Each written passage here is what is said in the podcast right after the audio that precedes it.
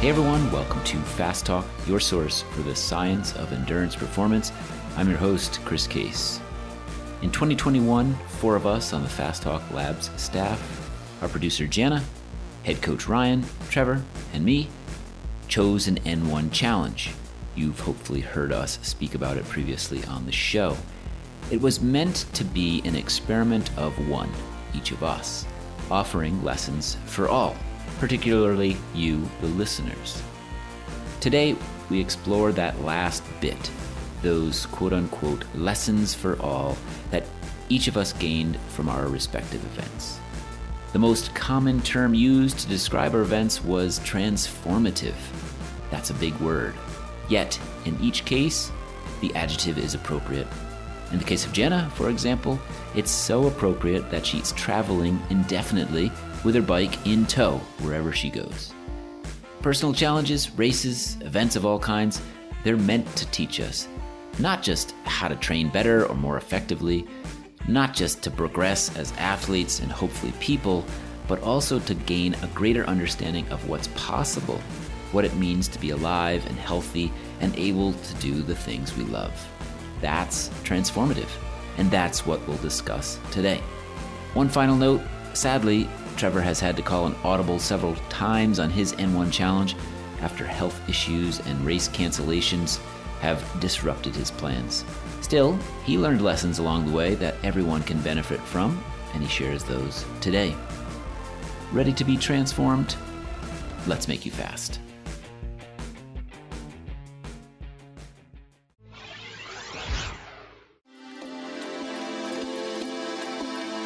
Listeners, we at Fast Talk can do more for you.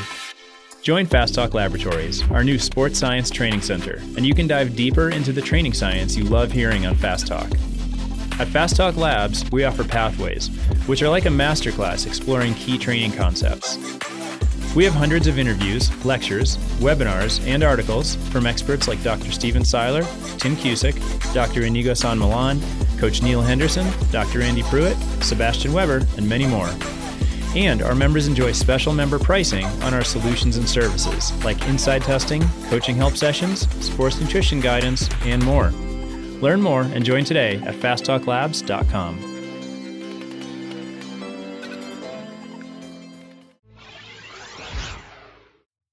Jana, you did it.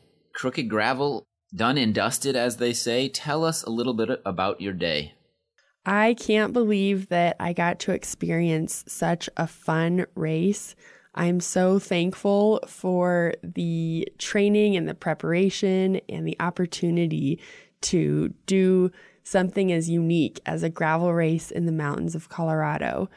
I got to the race a day early with Sam, our videographer, and was able to pre ride the course, which, true to Hannah Finchamp's earlier advice, was a great idea. Really helped me feel prepared and a little bit more in control as the race rolled out of the start. So the race rolled out, and I felt like we were going pretty slowly, but I was riding in the Peloton for the first time ever. And I looked down at my bike computer and we were going 21 miles an hour and I was barely even soft pedaling.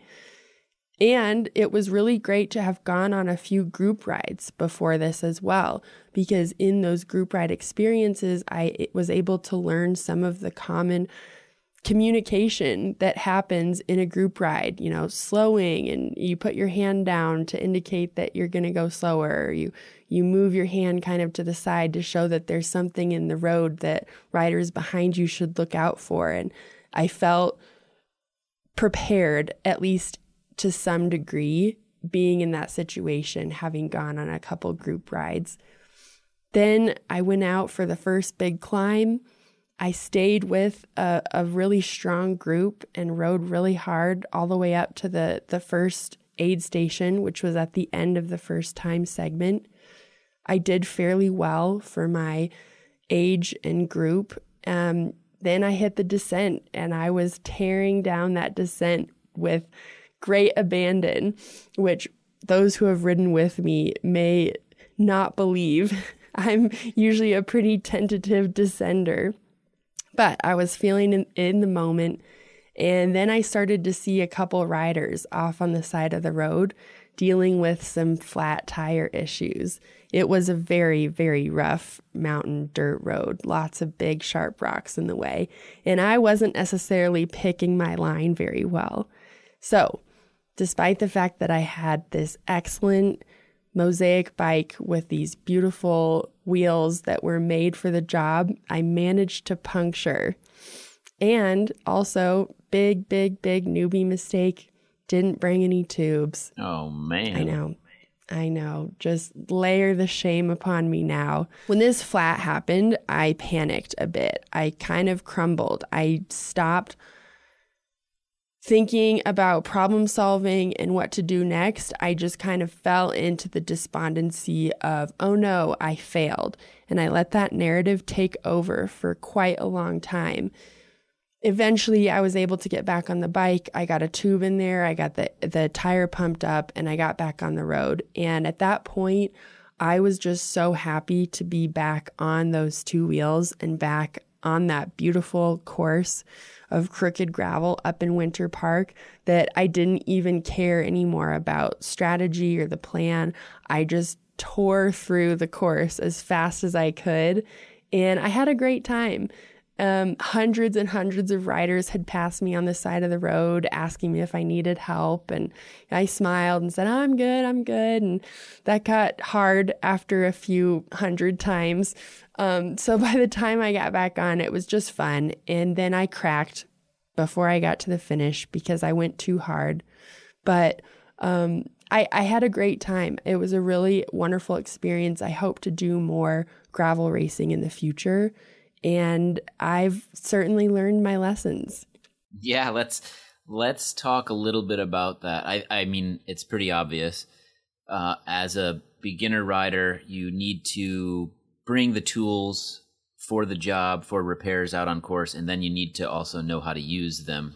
And I think that was you you know this. Uh, I, you probably felt some I don't know embarrassment or shame that you didn't have that stuff out there. So we don't need to uh, belabor that point, but uh, it's it's crucial. Obviously, you don't want a little thing like a puncture, which can happen no matter what you're riding on and no matter how good your equipment is, to ruin your day. And it kind of did for a little bit. I'm glad to hear that it, it didn't ruin it entirely. So, so that's great. Uh, maybe we talk a little bit about some of the other things that got you prepared for this race and the key, the highlights, if you will, of that preparation?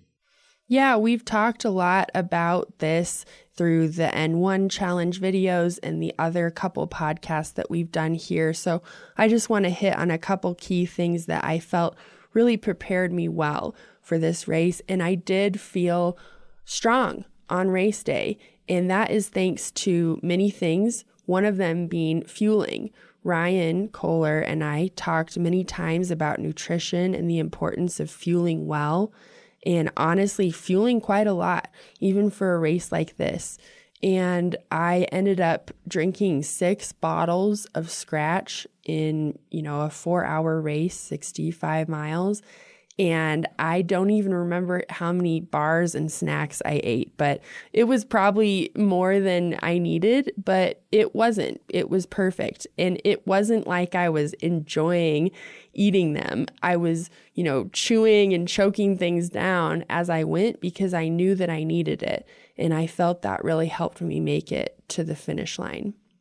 I think that that is honestly more bottles during that race than I had the entire time I rode around Iceland. But that's another that's another point.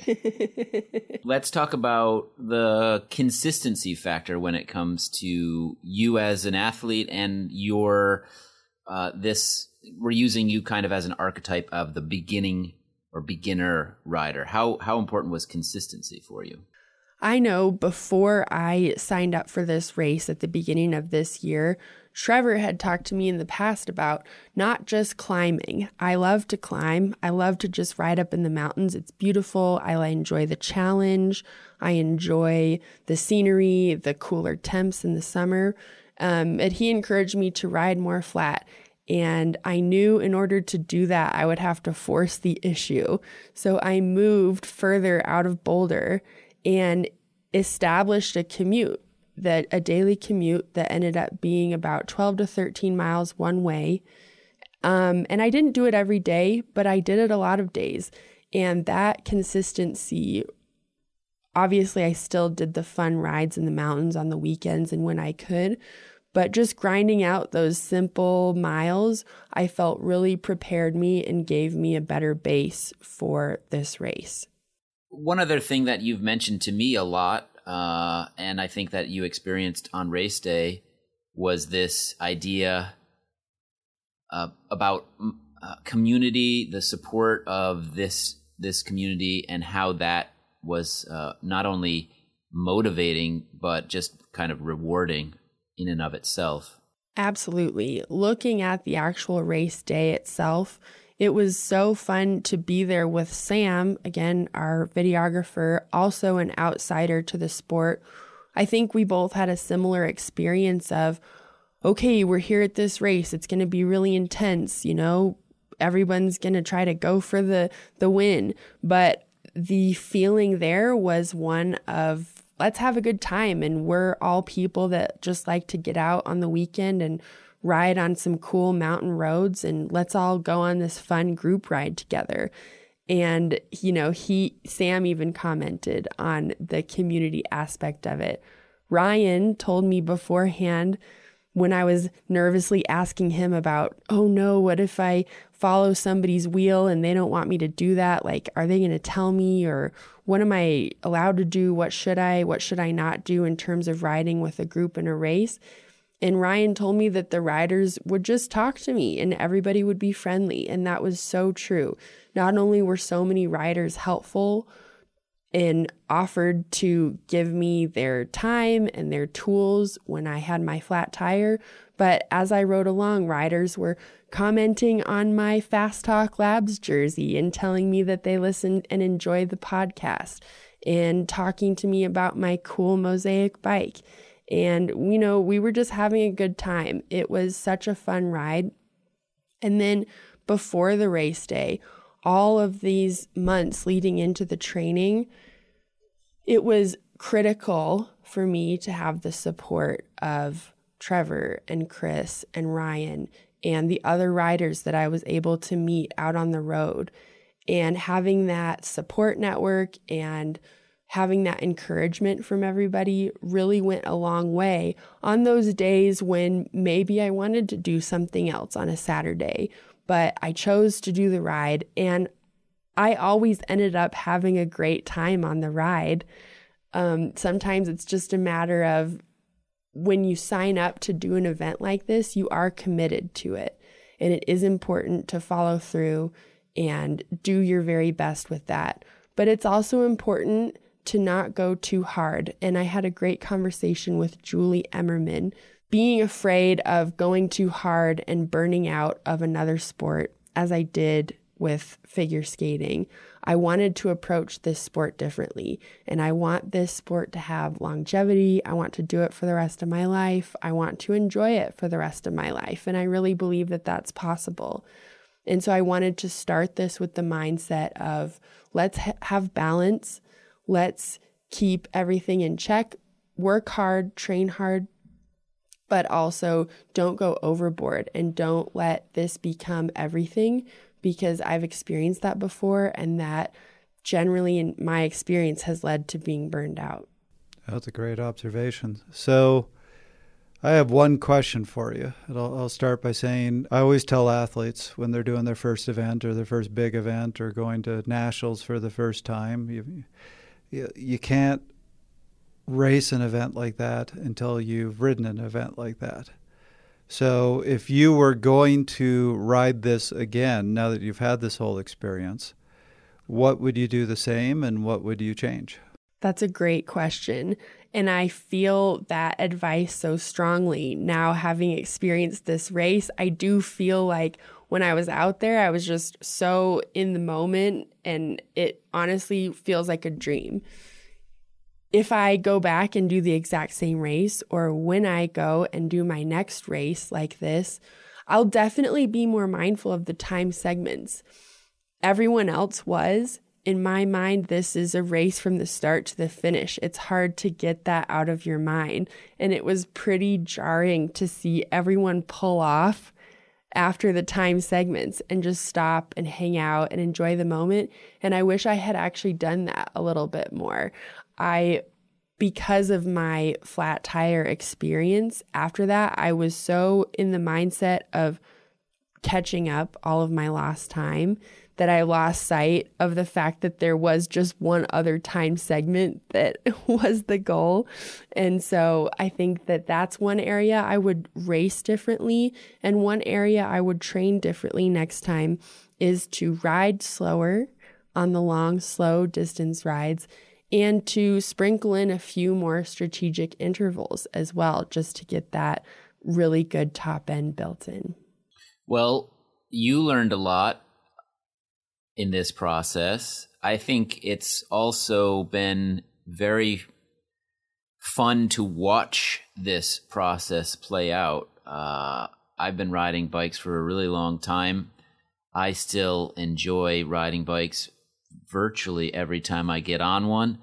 Uh, so it was really fun to see and, and, and in some very small part help you understand the joy that can be had from riding bikes and how it can, you know, honestly change your life in, in different ways. So thank you for sharing all of this with us. Thank you to both you and Trevor so much for the support in every way possible. You guys made this happen for me, and I will never forget it.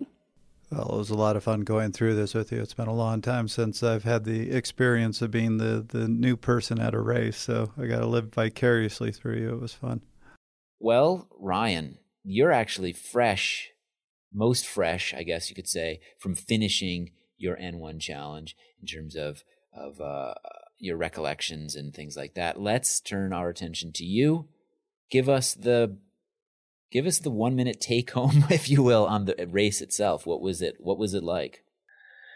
So the way I've been describing it, probably since halfway through the event, was uh, transformative. Mm, I because, like that word. Yeah, you you come out of it a different athlete than when you started.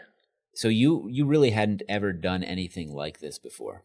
Not to this level. I did a three day stage race before, but it was the the durations were shorter, the vertical wasn't as big, and uh, that was about it. And I, I, I thought that helped pr- prepare me somewhat, but it was still this was so far beyond even my expectations of hard that that's why it was so transformative. Can you be more specific about that word? Because that's a big that's a big word. Transformative. Yeah. What do you what? How did you transform?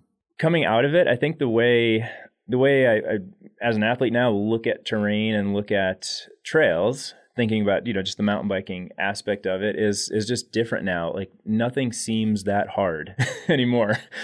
so after probably the second or third day, I stopped looking at the terrain we were riding on and asking like why would someone put us on this and and i just started to say i know what's coming and we'll just do this again tomorrow and we'll do it again the day after that and then that's why halfway through it, you're just like, it, it, that just becomes your new normal. Like rock gardens, slimy roots, slimy rocks that normally you would think twice about.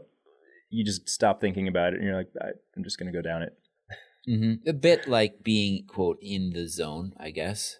Yeah, yeah, it really felt like a like a state of flow that you got into because everything, your focus, all the other small things that were going on outside of that didn't matter because they didn't they didn't help you move forward along the along the course that day.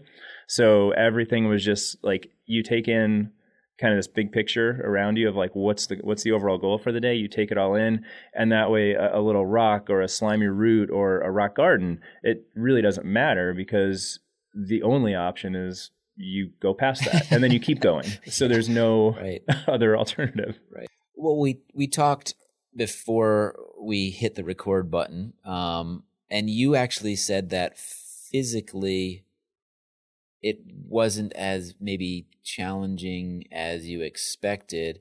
Um, I just want to briefly have you tell us what you mean by that. Right. Because I mean, again, this is Breck Epic, six days, high altitude, lots of climbing, not massive mileage every day, but you're out there. What was the average stage length? Four hours?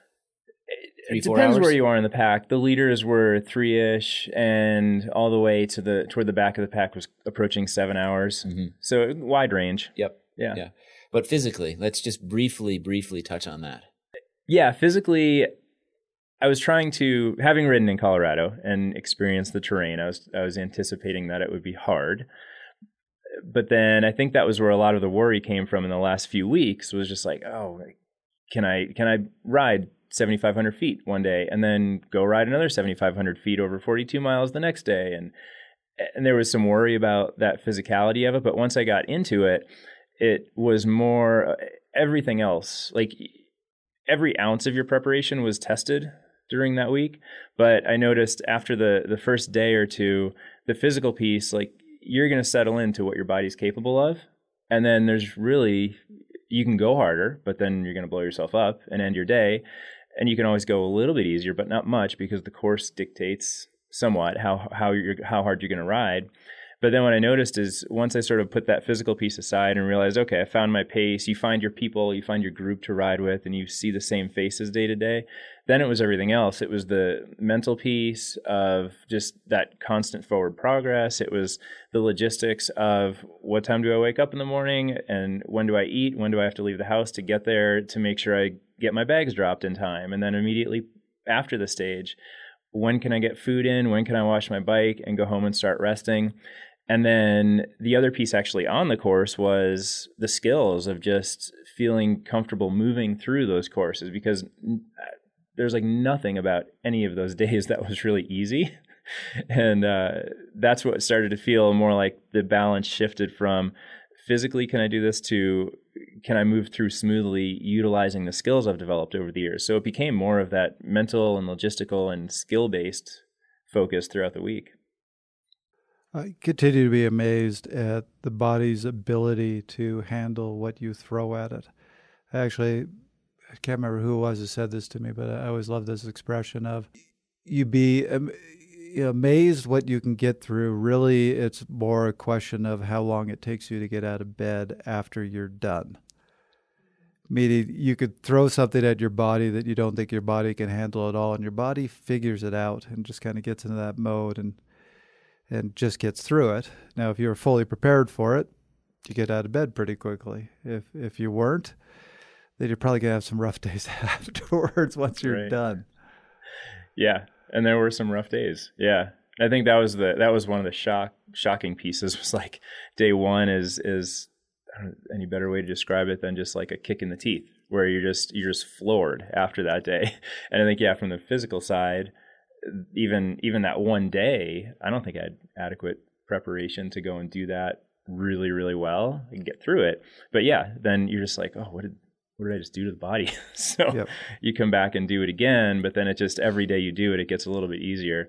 And it was interesting watching like heart rate response uh, for one, where that was just meaningless after a while. You just ride by feel, and it was really we were either climbing or descending, so it was I ended up having like two questions that kind of guided each of those portions of the course throughout the day. And and as we were talking earlier, Chris, with the eh, just how simple it becomes, it, it it it just became a really simple question of if we were climbing, I asked myself two questions. If we were descending, I asked myself two questions, and that was the only thing going through my mind.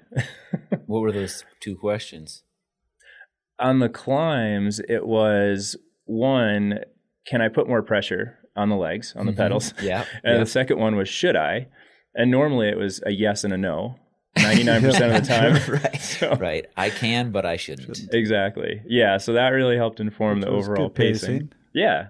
Yeah. And then on the other side, it was the downhill of, of can I go faster and should I go faster?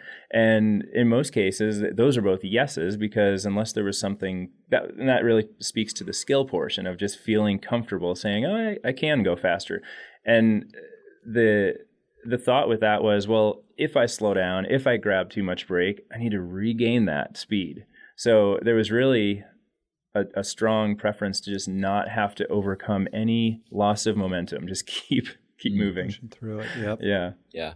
Well, One of the things that I wanted to bring up, you've already mentioned how important the mental side of this was. Um, and I hope this doesn't em- embarrass you in any way, but in the weeks leading up to the event, in the months leading up to the event, you were constantly saying, like, there was a constant sense that you were worried that you could do this. Um, there was a lack of confidence there. I wonder how that changed as the race went on. And, and did you work through that or just forget about it? Yeah, yeah. Leading up to it, I think there was a lot of hesitation and, and a lack of confidence. And I think the physical training that there was always that piece that was going well enough where I could say, I'm I'm doing what I can. I'm going to be able to ride my bike. It's just a question of being able to make it through. And then in the last probably two or three weeks during that taper period, that's where the confidence was really being challenged, and I, it was it became like a worry. so even up to the very last day uh, before we started the first stage, it was this worry of just God, can I even do this? But yeah, once we got started. I think getting through the first day for as tanked as I was at the end of the stage, it gradually got a little bit better. And then there was that day two lull that occurred. But after that, when I got back on the bike day three and realized that, okay, things aren't as bad as they seem, the body bounced back and you can continue on. And then as you go through that stage, as you do feel better, I think it, then the confidence started to come back. And then I would say it only, from stage three through six, it only built exponentially throughout that week. So, what as a coach, what were you looking for leading up to the event to help inform you? Yes, I'm ready. I think I- I've got the legs I need for this race, or no, I'm not ready. So I don't remember the exact timeline of of the testing, but I did I did this big base block, base focus um, to help get ready for that a number of weeks out, and then did some testing. I think we, we did a follow up INSCYD test, and then I did some workouts. Like Flagstaff um, was one of them where I went and did some workouts on, and I was looking for some performance indicators just to say that okay, you're better than this last time when we did that, and I saw improvements on the INSCYD results in terms of threshold. There was a threshold bump there, and then had a really nice PR on Flagstaff, which was actually kind of a surprise. Uh, just knowing how, I mean, in relative terms, how little time I was able to put in to doing that. But um, there was, on the coaching side too, there was also this, and I think we've talked about this uh, leading into it, where this taper it was it was probably three weeks. I almost started to feel like it was too much rest but we had this the wildfire smoke to contend with. There were other things that were kind of pushing the time down but i wanted to feel a little bit of that uh, edginess of like oh you're resting too much. You're not doing enough. And i wanted to feel some of that and felt it. So i knew that was good because it was more recovery than I would normally give myself. But then when that was paired with the INSCYD improvements and then that Flagstaff PR, those were the pieces that tied it up and said, "Nope, you're good. This is this is good." And the metrics showed it. It sounds like I actually hit you with a, a text at the right time. I've done, I've lost count of the number of stage races I've done. So I am very familiar with second or third day, you have this lull where you feel absolutely awful and you wonder if you can get through this event. Because if you feel this bad on the second day, how are you going to feel on the sixth day? Sounds like you had that. So tell us a little bit about that experience. Yeah, it was exactly on the second day. And so coming into that, everything was already tired and sore. And I came out of that day feeling even worse than the first day. So how, I, I was expecting peaks and valleys throughout the week. And and as a coach, like I expected there to be a big valley at some point, and that day two was it but even when you're when you're in it at that time it's so hard to convince yourself otherwise that you'll come out of it. So when you texted me on that second day and asked how things were going and i gave you that reply of like i'm i'm just tanked. This this like this is i'm in the valley then uh, just hearing you say like okay good you're in that lull you're going to come out like that logical voice was so helpful because it just helped to quiet my mind. And uh, and that's that's the funny thing is like you know we know what to expect. We know it should happen but when you're in the moment you just can't do it. So that was a big takeaway was like the support structure of that text message from you Trevor. And and I had random messages from other friends and family throughout the week. And I think for something like this, it's that support structure that was a huge takeaway of like just a little, just a one line message from somebody to, be like, hey, you got this. Like that was huge to help keep the motivation going and, and keep you, keep you positive. Well, I'm glad I could do that for you. So, Yeah. But yeah, I agree with you. Having that support, as you say, you, you know intellectually about these things, but when you're in them, it's really hard to say, oh boy, how am I going to get through tomorrow? Mm-hmm. If you had to give us your one minute take home on what you learned from this event, what would that be? So one, as far as the on the physical side or the training side, it would be doing hard rides, like really hard rides that at face value you look at those and be like, that doesn't look like fun. I don't want to do it. but that's the ride to go do. And not to do it too much. Like you have to pick and choose those Mm-hmm. so you don't overcook yourself, but find hard rides that are not the most enjoyable things. Because they push you physically and mentally, I would assume. Yeah, the mental part. Like to put yourself out there where mentally you're like, why did I just put myself five hours from home? Mhm. Because now the only way home is to ride. Mm-hmm. like that's the kind of scenario to get yourself into. And I think you have to feel that because when you're out there on the course and you're on the Colorado Trail, miles from any any sense of help or or civilization, like the only way back is you ride or you stay there overnight. so so putting yourselves into those situations eh, smartly and and and at some consistent intervals throughout the tr- the training period. And the other piece is uh, the skills, just being as well rounded as you can. Like you don't have to be some you know World Cup downhiller to to to actually go and ride all this stuff. But when you're when you're when you see it on the trail, you feel comfortable knowing, oh, I've seen this before. I'm not gonna I'm not gonna grip the bars super hard and and freak out over it, but I'm just gonna get off and walk it. And then I'm gonna get back on my bike and keep pedaling. And uh, there were a lot of times during that where I saw those skills come into play of just being able to ride calmly and and uh, and just travel through the course in a relatively kind of calm manner. Would you say that you actually, in the course of six days, became a better mountain biker? Yeah, yeah, That's what I figured you'd Yeah. It's say. a definite yes. yeah. Day six was I rode like stupidly fast on things. Oh, nice. but Well, there's reason enough to do a six day stage race. You will instantly become a better rider. Just Exactly. purely from volume of riding, right? Yeah, yeah, yeah.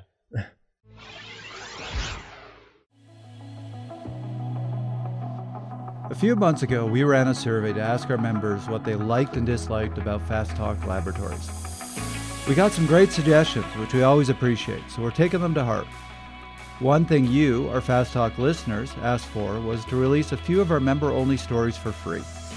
So we're doing just that in a new bi weekly series we call FTW. That stands for Free This Week. Every other week, Fast Talk Labs will release one member only story for listeners to enjoy. Already, we've released cyclocross skills from Coach Grant Holicky, cross drills you can do with friends, and our workshop on the Training Peaks Performance Management Chart. Don't miss out on free stuff. Join today at our free listener member level at fasttalklabs.com.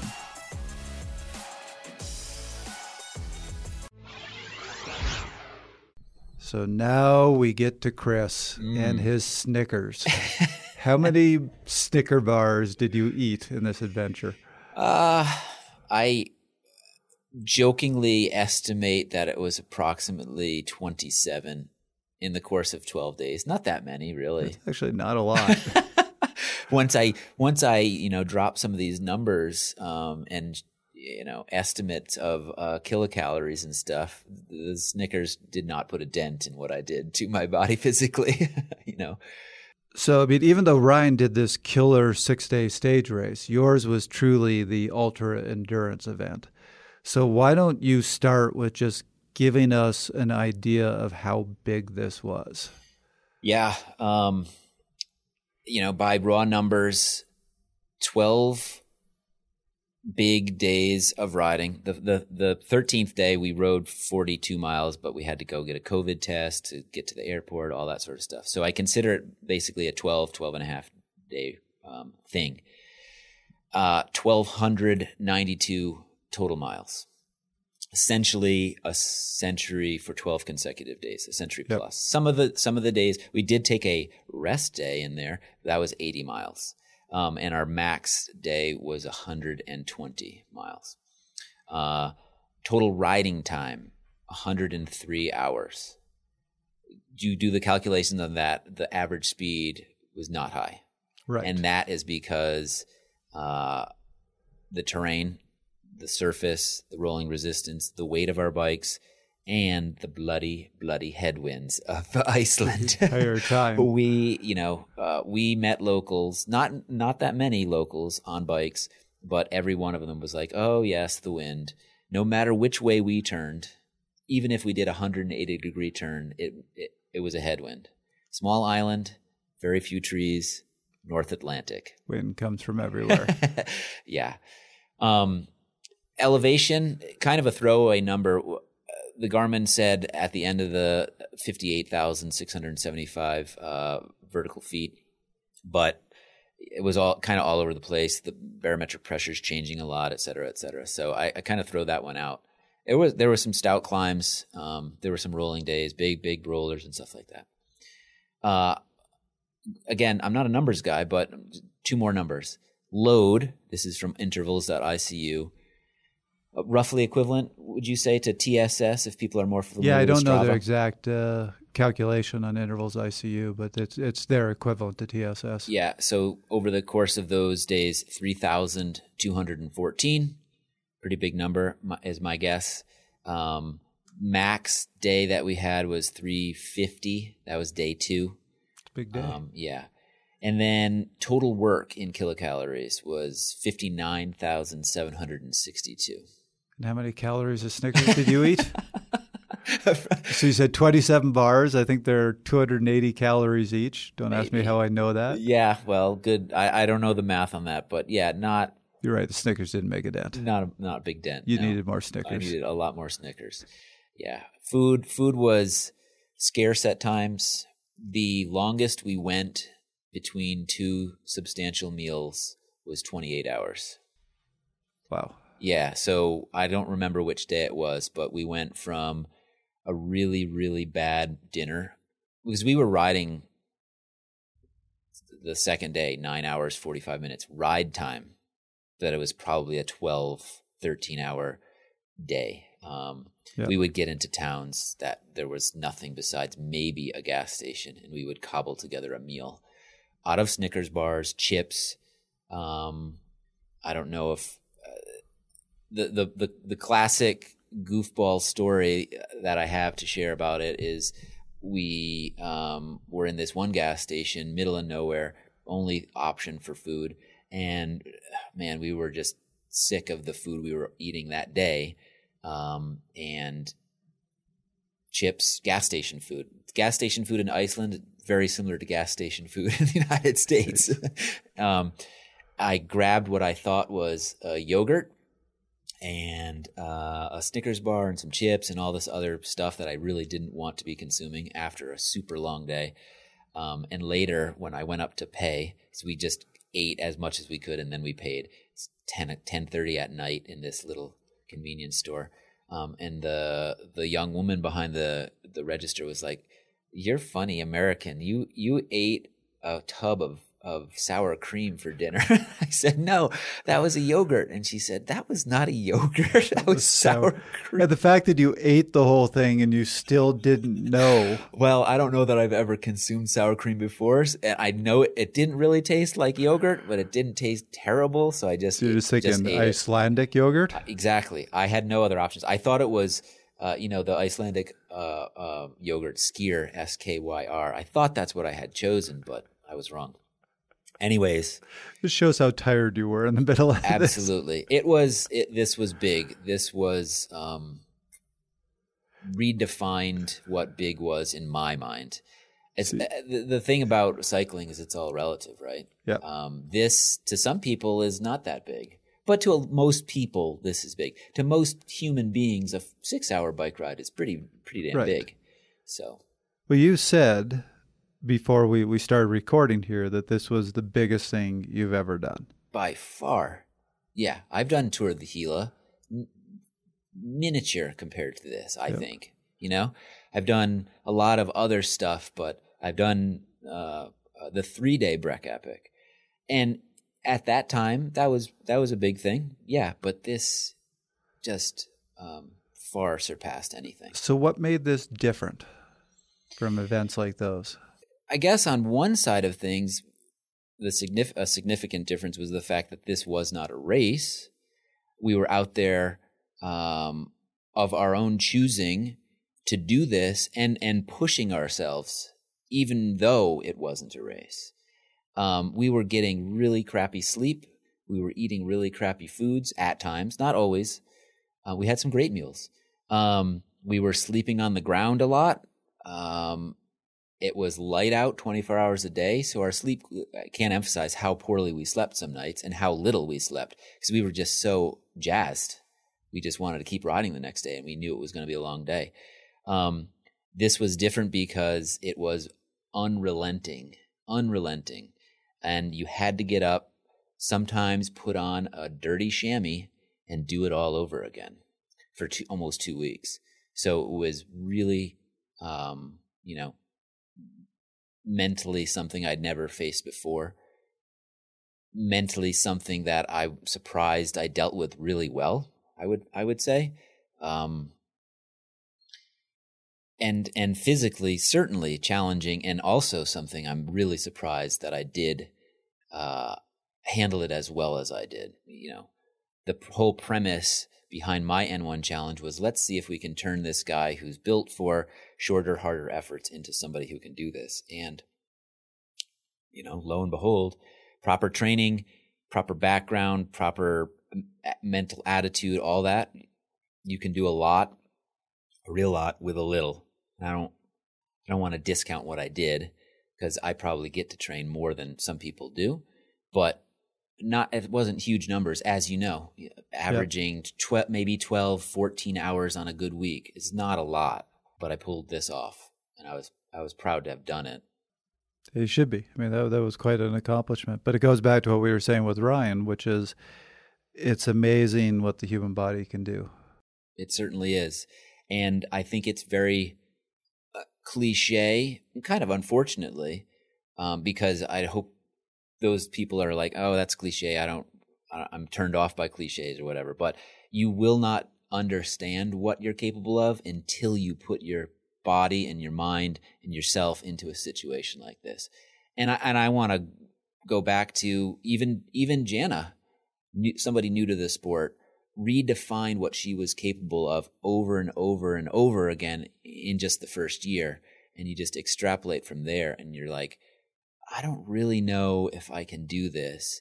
And then you get into it and you just learn every day uh, multiple times a day that you can do this stuff. And um, yeah there's low points. There's really challenging points of course but somehow you figure out how to get through it.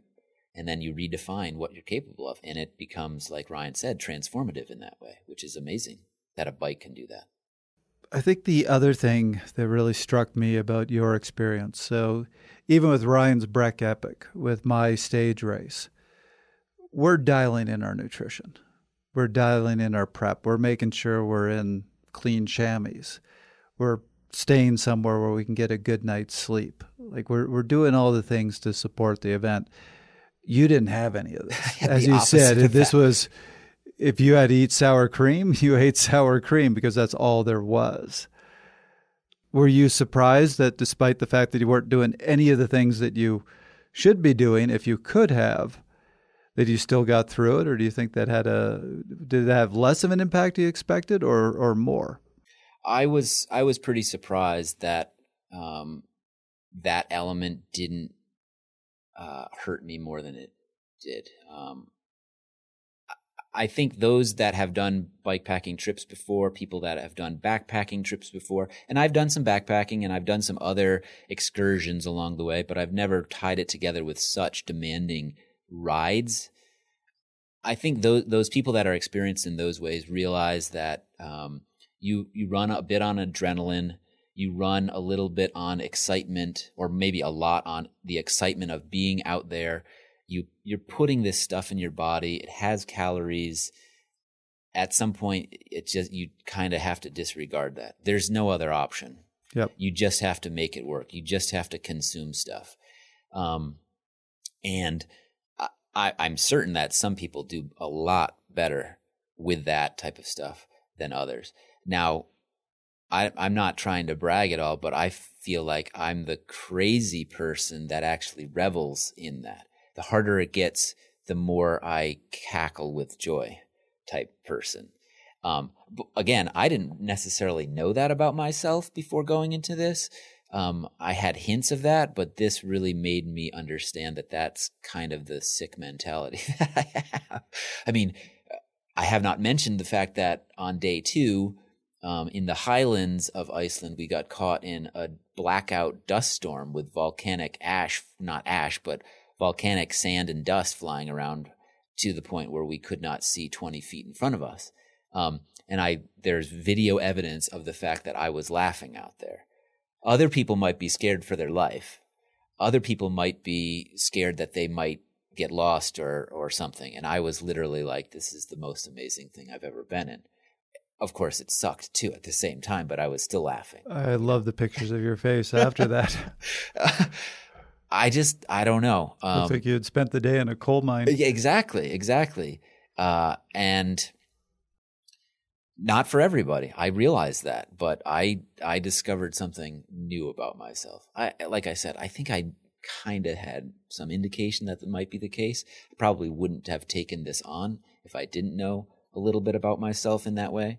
Um, but certainly, being out there taught me uh, more lessons about that. I take it as you've just been hanging out with me for too long. I've rubbed off on you. Yeah, I mean, I've always done crazy things, just never this big and on consecutive days. So one of the things that I think is different about your event versus the rest of our events is is mine, Ryan's, and Jana's. We're all performance based. Mm-hmm. We're seeking performance. Where yours, as you said, there is no finish line. Nobody really cares if you did it an hour faster or an hour slower. Sure. The finish line was completing the circle, right? right? So yours was more of a survival event. And I know in these type of events, often what what ends it for people is injury, overuse, uh, just something gets to be too painful. Did you have any of that sort of experience? I would say basically no, and thankfully, I I developed I would say very minor saddle sores after f- maybe day two or three, and day two, as a reminder, uh, or that was the day when we were in the dust storm. That was the day we were in the highlands. We we went back into the highlands later on, but I think we were just so dirty and who knows the the hygiene and chamois stuff. Let's not go there, but I'm not surprised really that I developed some saddle sores and and just spending that much time on a bike saddle inevitably. But they never developed into anything worse. I never had to do anything about them. They they actually improved with time the the one thing that continued to get worse until the end were my sit bones, I guess you could say, just the pressure of sitting down. And when you're in the wind, head down, uh, working pretty damn hard to go about 12 miles per hour, you're seated or you're seated on the bike, you're kind of bent over, your arms are locked, your your core is engaged, and you're sitting for long periods of time, taking turns on the front on these lonely roads. And that was probably the most um, difficult to get through in terms of physical bod- bodily um, ailments. Is every time I wasn't on the front, I'd be sitting up, like stretching and trying to spend time off the saddle. I'm sure I'm sure people have seen that in stage races where the guys at the back are just sort of trying everything to not sit down. Um, and that was a, both of us. Uh, I, you know, my partner Matt Roy, he was the same way. Just like sit bones were the, were the issue, but otherwise, no. And I'm really happy about that. Really, I think fortunate about that because um, I know that that that can come up pretty easily, and then it gets out of control, and then it can ruin your day and end end things pretty quickly. Well, I'm glad you didn't have that experience. Yeah.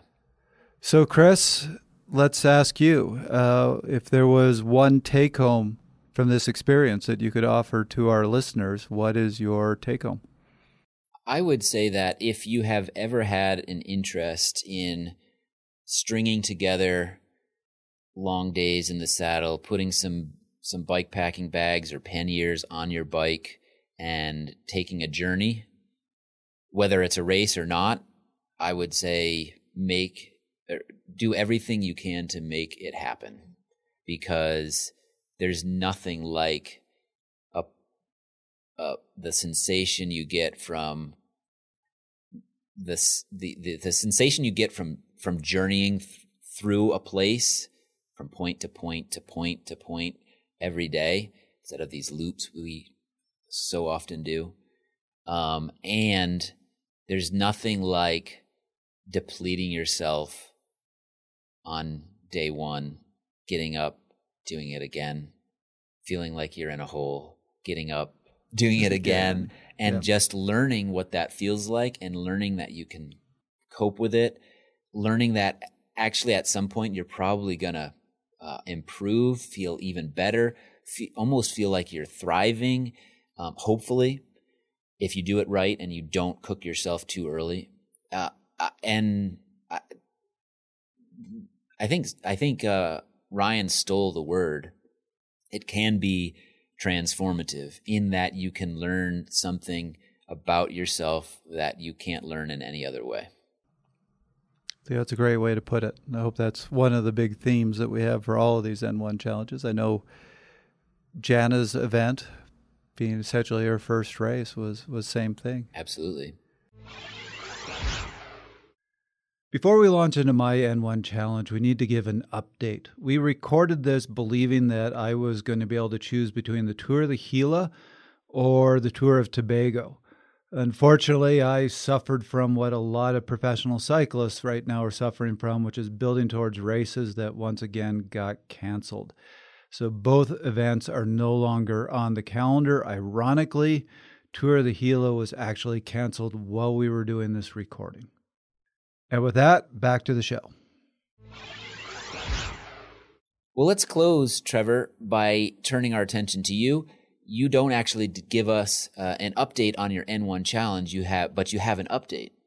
Yeah, we'll be quick with mine because mine's a bit of a bummer. We scheduled this episode thinking that I would have already done my challenge, which I haven't. So I was going to do Joe Martin. I'm not doing that anymore. So we are going to move mine uh, at the time of this recording, we haven't decided yet if I'm doing Tour of Tobago or Tour of the Gila because they're both at the same time. And we're also waiting a little bit because there's Delta variants on the rise, and one or both races might very well not end up happening. Right.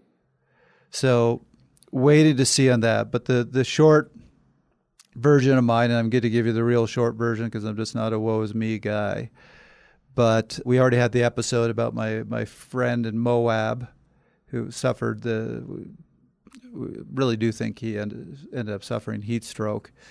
Uh, what we didn't talk about in that episode was I was so focused on him, I wasn't noticing the fact that I was standing on the side of a mountain in 110 degree heat, giving him all my water and bacon in the sun.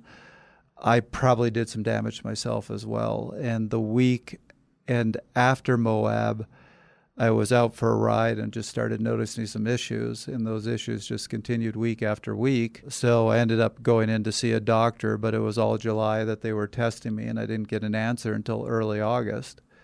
And not knowing what was going on with me, particularly in June, I just wasn't ready to train. You know, I didn't stop training, mm-hmm. but I wasn't able to train the way I wanted to or at the level that I wanted to. So, plus on top of that, as you know, we've had a ton of work going on, and I also moved at the end of July. So, just got to early August, and actually, you and I talked about it and just said, I'm not there. I, I did get the kind of go ahead from the doctor. They said, you know, I, I can do this. Uh, but just looked at what the next few weeks were, were like, where my fitness was at because of all these issues, and just said, I'm not going to be able to do Joe Martin the way I wanted to do it. Would rather push back my N1 challenge and, and get closer to the fitness I wanted to be at for one of those events. Uh, despite the fact that you're changing things, I think this offers several lessons for, for people and, and things hopefully that you've learned in this process as well. One being sometimes there are bigger things than bike races, right? Yes. And you should pay attention to those things. Yes. And we've talked about this on the show, and, and I hope I'm setting an example there of health comes first. And you do have to be careful about your health. And, th- th- you know, this was tough for me. I don't like giving up on a goal.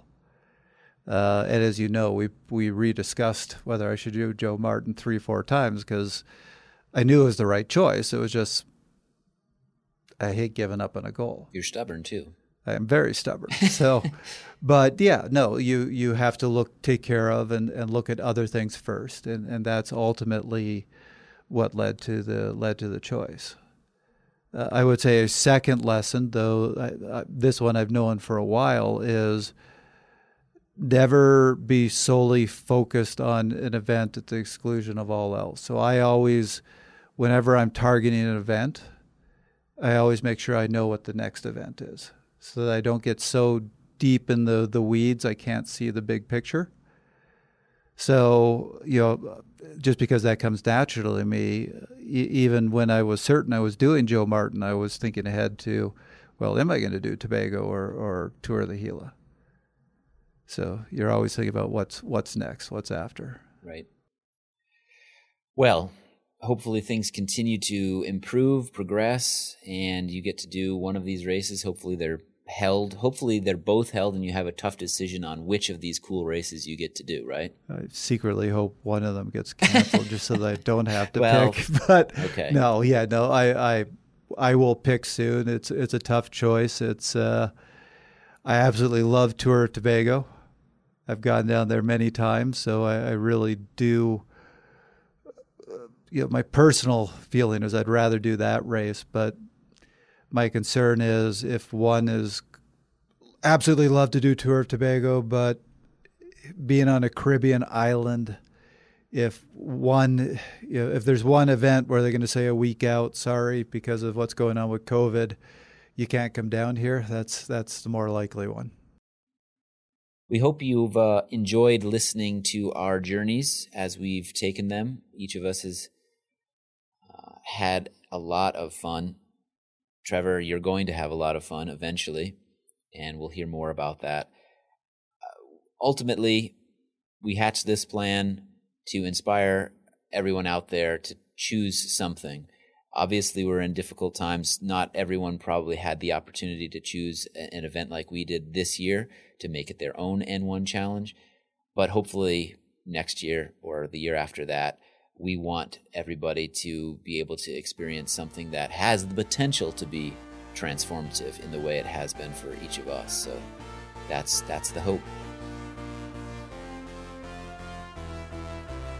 That was another episode of Fast Talk. Subscribe to Fast Talk wherever you prefer to find your favorite podcasts, and be sure to leave us a rating and a review. The thoughts and opinions expressed on Fast Talk are those of the individual. As always, we love your feedback. Join the conversation at forums.fasttalklabs.com to discuss each and every episode. Become a member of Fast Talk Laboratories at fasttalklabs.com slash join and become a part of our education and coaching community. For Jana Martin, Ryan Kohler, and Trevor Connor, I'm Chris Case. Thanks for listening.